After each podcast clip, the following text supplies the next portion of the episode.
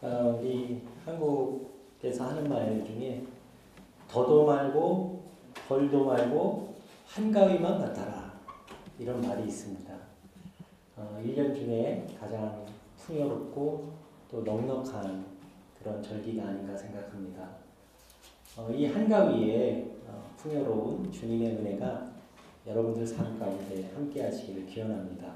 아멘. 어, 우리 교회에서는 지난 몇 주 동안 그 출애굽기의 본문을 통해서 어, 계약 공동체를 이루어가는 어, 과정을 그 성경의 본문을 위주로 살펴봤습니다. 그리고 하나님과 이 언약의 백성 사이에 맺어진 그 언약의 내용과 또 그 안에 담겨 있는 하나님의 마음을 우리가 어, 엿보기 위해서 어, 노력했습니다. 그리고 지난주에 그 어, 토라에 담긴 어, 세 가지 개념, 그 미시파, 최소한의 정의, 그리고 어, 제다카, 분배의 정의, 그리고 헤세, 어, 언약의 사랑, 언약의 바탕을 둔 하나님의 그 사랑에 대해서 함께 말씀을 어, 나눠왔습니다.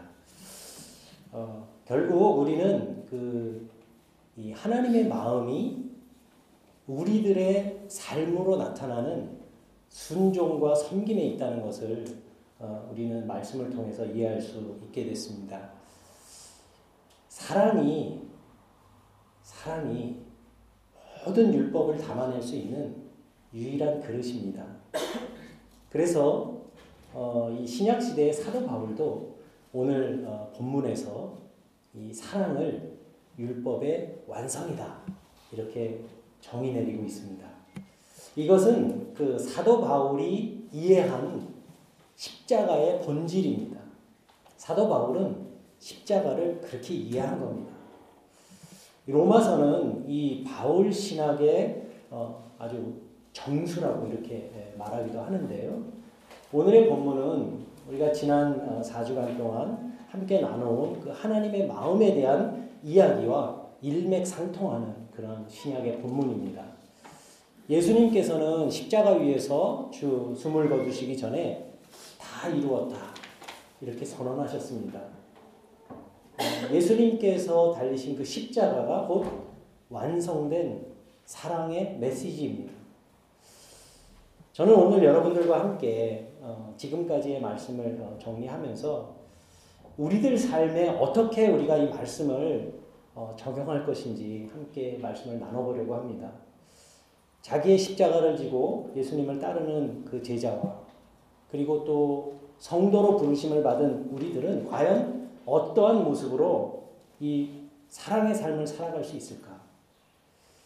그리고 우리의 사랑이 어, 작은 것이든지 아니면 좀 큰 것이든지 그 사랑이 내 안에만 머물러 어, 있지 않기 위해서는 우리는 무엇을 해야 할 것인가?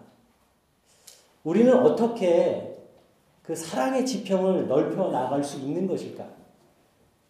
우리 교회 공동체는 우리 유로룩스 공동체는 그리스도께서 다 이루셨다고 어, 선언하신 것 같은 그 거룩함, 그 완전한 성화에 이르기 위해서 과연 우리는 무엇을 위해 기도해야 하고 또 무엇을 위해 고민하면서 또 어떤 모습으로 실천해야 하는 것일까? 가끔은 좀 아직 믿음이 없어서 내가 좀 더 믿음이 생기고 나서 어, 실천하겠습니다. 이렇게 말씀하시는 분들도 있고 또 믿음은 이렇게 실천하다 보면 생긴다고 이렇게 말씀하시는 분들도 있습니다. 어, 저는 그 우리가 생각만 하면서 아무것도 하지 않는다면 믿음은 어, 결코 생기지도 않고 또 자라지도 않을 거라고 이렇게 생각합니다.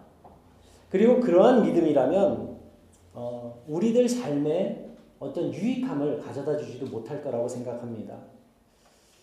저는 지금까지 이렇게 우리가 어, 지식이나 생각으로만 어, 믿음을 이해해온 사람들에게서 어떤 성장하고 있는 어, 신앙의 모습을 어, 본 적이 별로 없었던 것 같습니다. 믿음과 행함의 문제는 어, 토론의 주제가 아니라 실천하는 삶에서 나오는 것이기 때문입니다. 이 사람이 그 어려운 일을 경험하면서도 그 어려움 속에서 어, 배우는 게 아무것도 없다면 아마 그 고난은 그냥 아, 고생이 되고 말 겁니다. 그러니까 말 그대로 생고생이 되는 거죠. 그 고난이 인생을 유익하게 하는 어, 그 유익함을 주는 일이 되지 않을 겁니다. 제가 그 지난 주간에 이 3개월에 한 번씩 받는 어, 검사를 받고 왔습니다. 어, 이번 주간에는 CT 촬영도 했고요.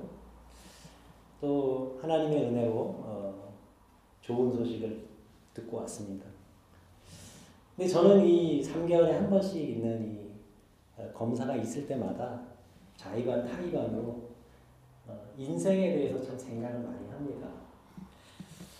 어, 아마도 저는 이게 저에게 주어진 특권이라고 생각을 해요. 굉장히 진지하게 생각합니다. 그리고 아 내가 지난 3개월을 잘 살았나?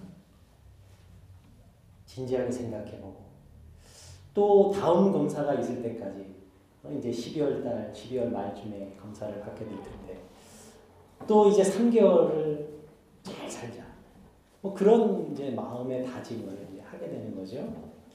이번에도 역시 저는 어, 병원을 이렇게 오고 가면서 많은 생각을 했습니다. 그리고 이번에는 어, 제가 지금 겪고 있는 그러한 어, 건강의 문제, 저의 환경이 저에게 주는 유익함이 무엇일까 생각을 해봤습니다.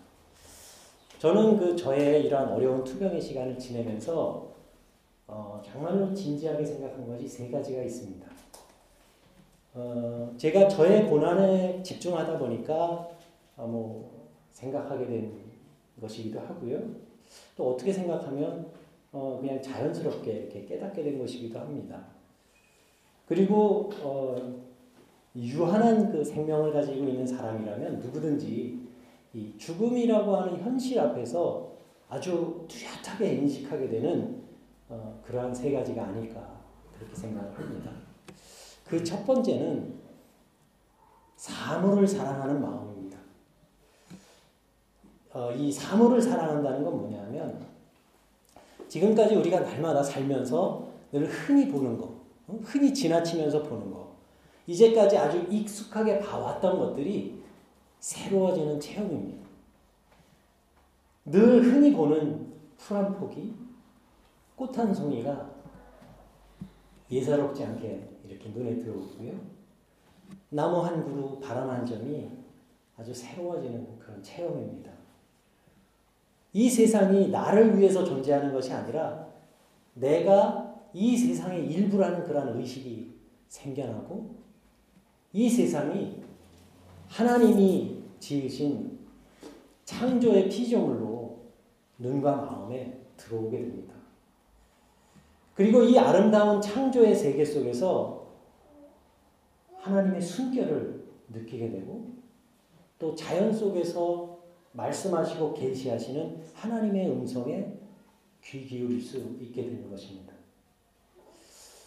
저는 제가 겪고 있는 그러한 고난 속에서 비로소 하나님의 음성을 듣는 법을 배우게 되었고 또 하나님께서 그 안에서 일하시는 그 손길을 바라볼 수 있는 눈을 얻게 되었습니다. 내가 창조의 주체가 아닌 피조물이고 그리고 또 더불어 살아가는 존재라는 사실을 깨닫게 된 거죠. 그 뒤에 저의 삶에도 아주 작은 변화들이 어, 생겨나기 시작했는데요. 뭐 이런 겁니다. 쓰레기 하나라도 좀 줄이고, 어, 내가 만드는 쓰레기 조금이라도 줄이고, 또 음식을 먹을 때는 어, 음식을 남기지 않으려고 노력하고, 또 나의 편리함을 위해서 뭐 자연을 훼손하거나 아니면 자연을 파괴하는 그런 일들보다는 그것을 지키고 보호하고 그래서 우리의 다음 세대에게 물려줘야 하는 소중한 창조의 세계라고 하는 그런 인식이 어, 생겨나게 되었습니다. 지금 실제로 세계 여러 나라의 그 교회들에서는 이러한 창조 세계 지키기 운동을 오래전부터 해오고 있는데 어, 최근에는 한국 교회 내에서도 이러한 창조 세계를 지키는 운동에 동참하고 있는 교회들이 조금씩 늘어나고 있다고 합니다. 교회가 어, 이 친환경 에너지를 사용하는 일에 앞장서기도 하고요. 또 자연을 훼손하거나 무차별하게 개발하는 그러한 일들에 대해서 어, 자기의 목소리를 내기도 하는 거죠. 이 땅의 교회들이 어, 이러한 일들에 앞장서 나서는 것은 참 다행스러운 일이라고 저는 생각합니다. 창조의 세계에 대한 관심과 사랑이 어, 크리스찬들의 생각과 마음 속에 자라나는 거죠. 그리고 이러한 마음을 지니고 살면 우리의 일상생활에서는요, 내가 지금 살아가고 있는 이 환경에 예, 만족하게 되고 또 감사의 제목을 배우게 됩니다. 둘째로 제가 얻게 된 그 사랑의 마음은 어, 시간에 대한 사랑입니다. 어, 이거는 곰곰이 생각해 보면 그 자기 자신, 나 자신을 사랑하는 마음과 어, 또 일치하는 마음이기도 한데요. 내가 살고 있는 오늘에 감사하면서 사는 겁니다. 지금 이 순간. 바로 오늘이 하나님께서 주신 유일한 은혜의 시간이라는 사실을 생각하고 지금의 형편에 자족하는 법을 배우고 또 이러한 마음을 통해서 역시 감사를 배우게 됩니다. 우리가 지나간 과거를 생각하면 과거로부터 얻게 되는 것은 대부분 후회의 감정입니다. 아, 내가 왜 그때 그랬을까? 후회에 대한 짐입니다. 그리고 우리가 내일을 생각을 하면 대부분 내일에 대해서 내일에 대한 생각에서 얻는 것은 불안과 두려움이 많습니다. 그래서 예수님께서도 이러한 그 우리의 삶의 모습을 너무 잘 아시기 때문에 어, 마태복음 6장의 그 산상수훈에서 이런 말씀을 하셨죠. 너무나 잘 알고 있는 어, 성경의 본문입니다. 그러므로 내일 일을 위하여 염려하지 마라. 내일 일은 내일이 염려할 것이요 한날의 괴로움은 그날로 족하니라.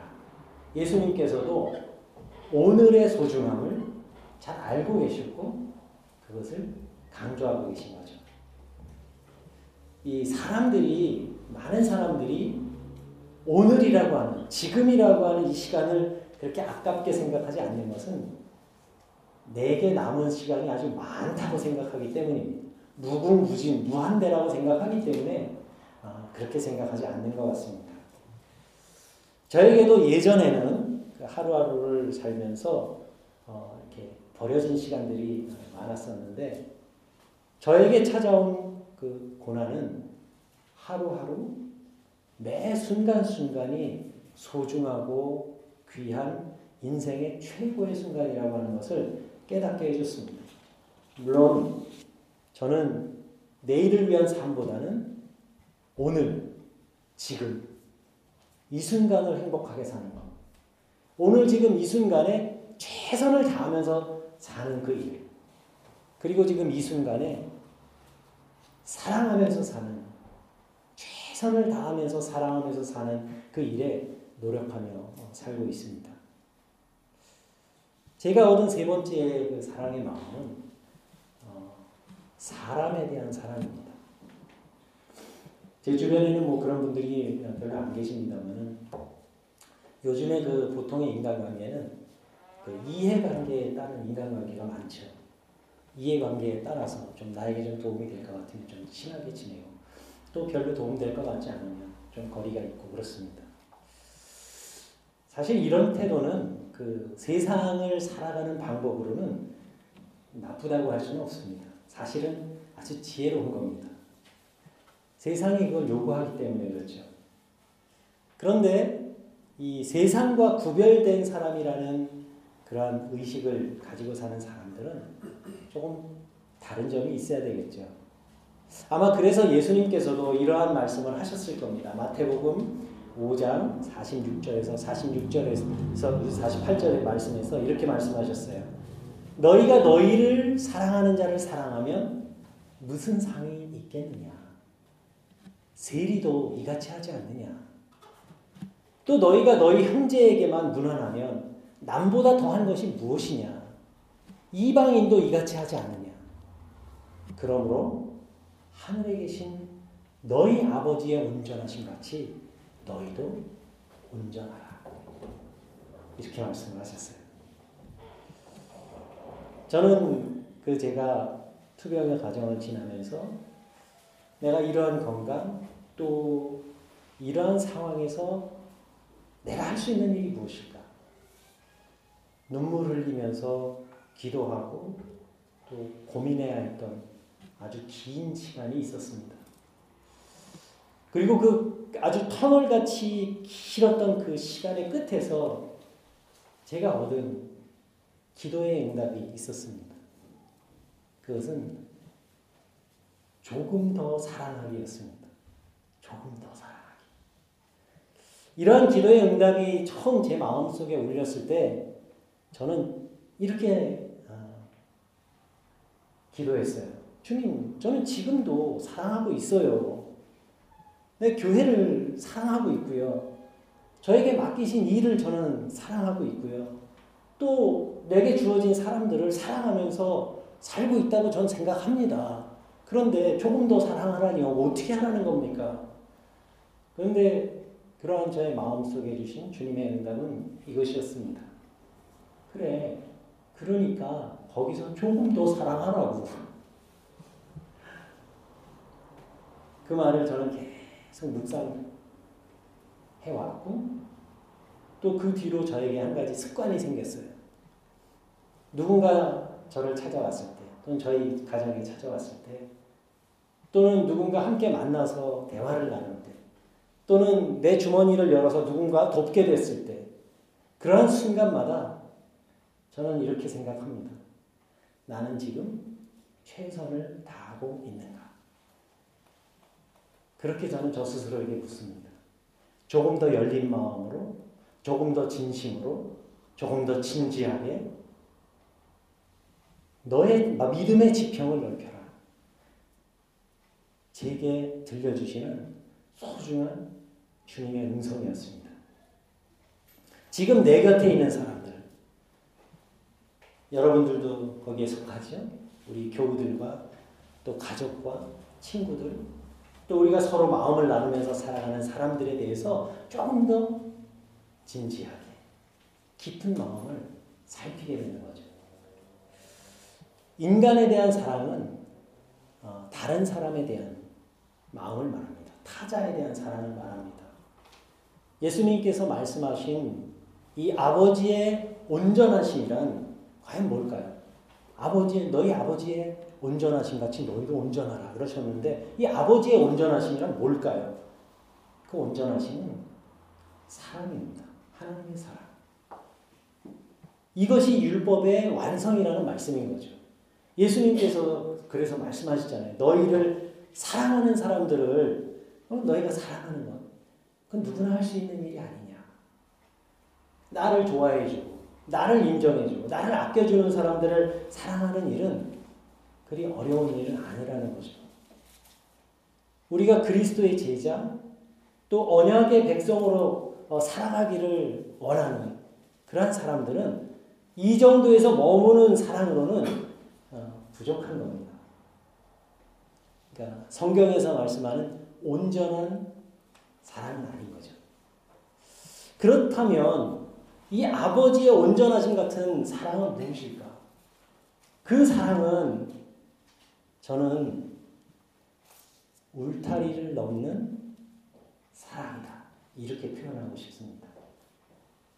가족의 울타리, 좋은 친구들과 좋은 교우들의 이 울타리, 나를 사랑하는 사람들, 그 안에 머무는 그 울타리, 그것을 넘어서는 사람, 그것이라고 저는 생각했습니다. 우리의 생각과 우리의 뜻과 의지를 넘어서는 그 울타리를 넘어서는 사랑입니다.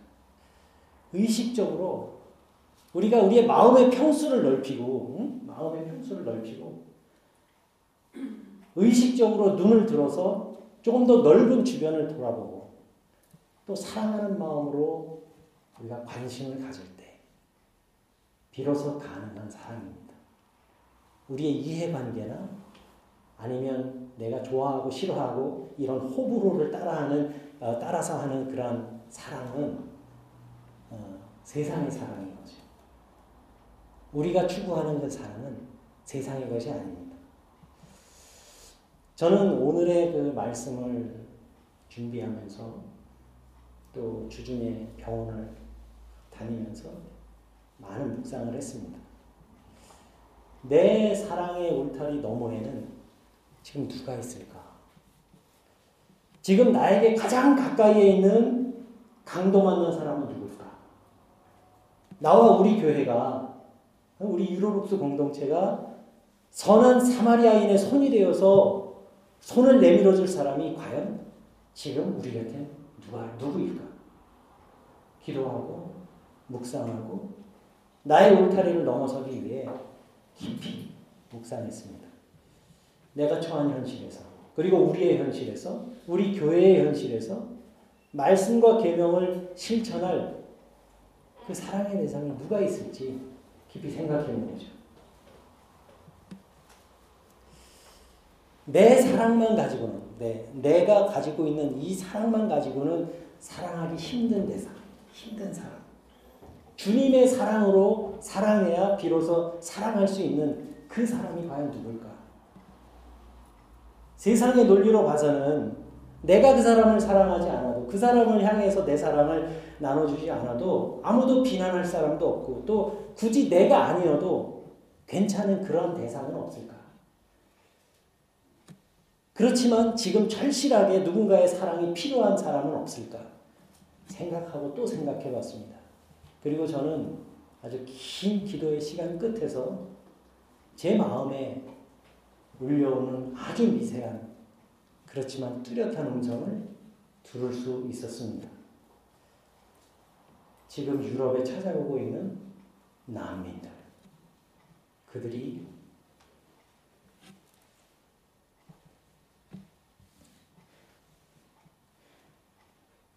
제 마음에 찾아왔습니다. 사실 저는 그들의 이야기를 매일 뉴스로 보면서도 저의 일이 아니라고 생각했습니다. 솔직하게 말씀드리는 거. 이런 일은 국가가 해야 되는 일이다. 이렇게 생각하고 있었어요. 그리고 그 사람들은 기독교인들도 아니고요. 그리고 또 왠지 이렇게 또 이슬람 왠지 이렇게 마음이 잘 안 가요. 내가 그 사람들에게 손을 내밀지 않아도 되는 수많은 이유들이 제 머릿속에 생각이 났습니다. 그런데 그럼에도 불구하고 제 마음에 밀려드는 그 난민들이 떠나지를 않는 거예요. 그리고 주님의 음성이 함께 들립니다. 내가 너희를 사랑하는 사람들을 사랑하면 무슨 유익이 있겠느냐. 만약에 그 어디 선교지로 선교비를 보내면 고맙다는 인사도 듣고요. 또 여기저기서 칭찬하는 소리도 많이 듣습니다. 그런 소리 듣고 싶은 거냐? 아니요, 주님 그런 건 아니에요. 저는 그런 마음은 없습니다. 저는 저 결국 제 마음 속에 누군가를 돕기 위해 내미는 그 손에도 내 마음 속에 구분하고 또 판단하는 마음이 있다는 제 마음의 속사를 발견하게 되었고요. 또 기도하며 회개하지 않을 수가 없었습니다. 그래서 그런 마음이 저를 찾아온 그 순간부터 어, 저는 독일 개신교회가 어, 지금 난민들을 위해 하고 있는 일들에 대해서 알아보기 시작했습니다. 제가 그렇게 많이 수고하지도 않고 노력하지도 않았는데요. 지금 독일에 있는 개신교회와 카톨릭 교회가 이 비기독교 그 기독교권에서 이 나라를 찾아온 이방인들 그리고 종교가 다르고 문화가 다른 이 이방인들을 어떻게 대하고 있는지 그들을 위해서 무엇을 하고 있는지 제가 알아갈수록 제 자신의 믿음이 너무 부끄러워졌습니다. 각 지역의 교회들과 또 크리스찬들이 주님의 이름으로 한 마음이 되어서 보이지 않게 또 소리도 나지 않게 정말 엄청난 일들을 하고 있다는 것을 제가 확인할 수 있게 됐습니다. 이제 날씨는 점점 추워지고 있고요. 추운 계절이 이제 다가오고 있다는 것을 알고 그 난민들 중에 특히 여성들과 아이들을 위해서 필요한 옷가지들을 모으고 있고 또 교회들은 교인들에게 난민들이 살 집을 제공해 달라고 계속 호소하고 있습니다. 이런 모든 일들이 독일 정부가 주도하는 일이 아니었습니다. 그리고 다양한 필요들을 위해서 모금을 하고 있는데 그 액수가 수천만 유로가 넘어가고 있어요. 근데 그러면서도 정말 신문에 뉴스에 한마디 생생내는 일이 없습니다. 독일교회 형제 자매들은 주님이 말씀하신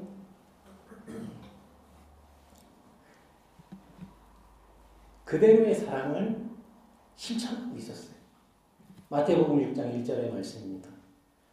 사람에게 보이려고 그들 앞에서 너희 의를 행하지 않도록 주의해라. 그리하지 아니하면 하늘에 계신 너희 아버지께 상을 받지 못하느니라. 마태복음 6장 1절의 말씀. 사랑하는 교우 여러분, 우리는 우리의 사랑과 우리의 믿음의 지평을 넓혀가야 합니다. 나를 사랑하는 사람을 사랑하는 것에서 우리가 넘어서야 됩니다. 나와 이해관계가 있는 사람을 사랑하는 것을 우리는 넘어설 수 있어야 돼요. 내가 사랑할 수 없을 것 같은 사람을 사랑하는 일에 우리가 한 걸음 다가갈 수 있어야 합니다. 교회는 본래 그 교회가 자리 잡고 있는 그 지역 사회를 위해 그 나라를 위해 봉사하고 헌신하는 것이 맞습니다. 그게 원래 교회가 해야 되는 일이에요. 저는 지금 내가 그리고 우리 교회가 할 수 있는 일이 무엇이 있을까 생각해 봤습니다. 그리고 마침 우리가 올해 가을을 맞아서 10월 두 번째 주에 연합체육대회를 이제 하기로 어, 했잖아요. 잘 알고 계시죠? 우리가 작년에는 처음으로 어, 함께 연합 예배를 드릴 때 어, 헌금을 드렸어요. 그래서 스리랑카에서 사역하고 계시는 농아 선교사님께 보내드렸어요. 그래서 그 농아 선교사님이 스리랑카인 농아들을 위해서 사랑의 쌀 나누기 운동을 하고 있다는 소식을 듣고 10kg짜리 그 쌀 한 150 봉지 정도 되는 어, 쌀에 해당되는 선교비를 어, 그쪽으로 보내드렸어요. 우리 교우들의 그 헌신과 믿음의 열매였습니다. 너무 감사하고요.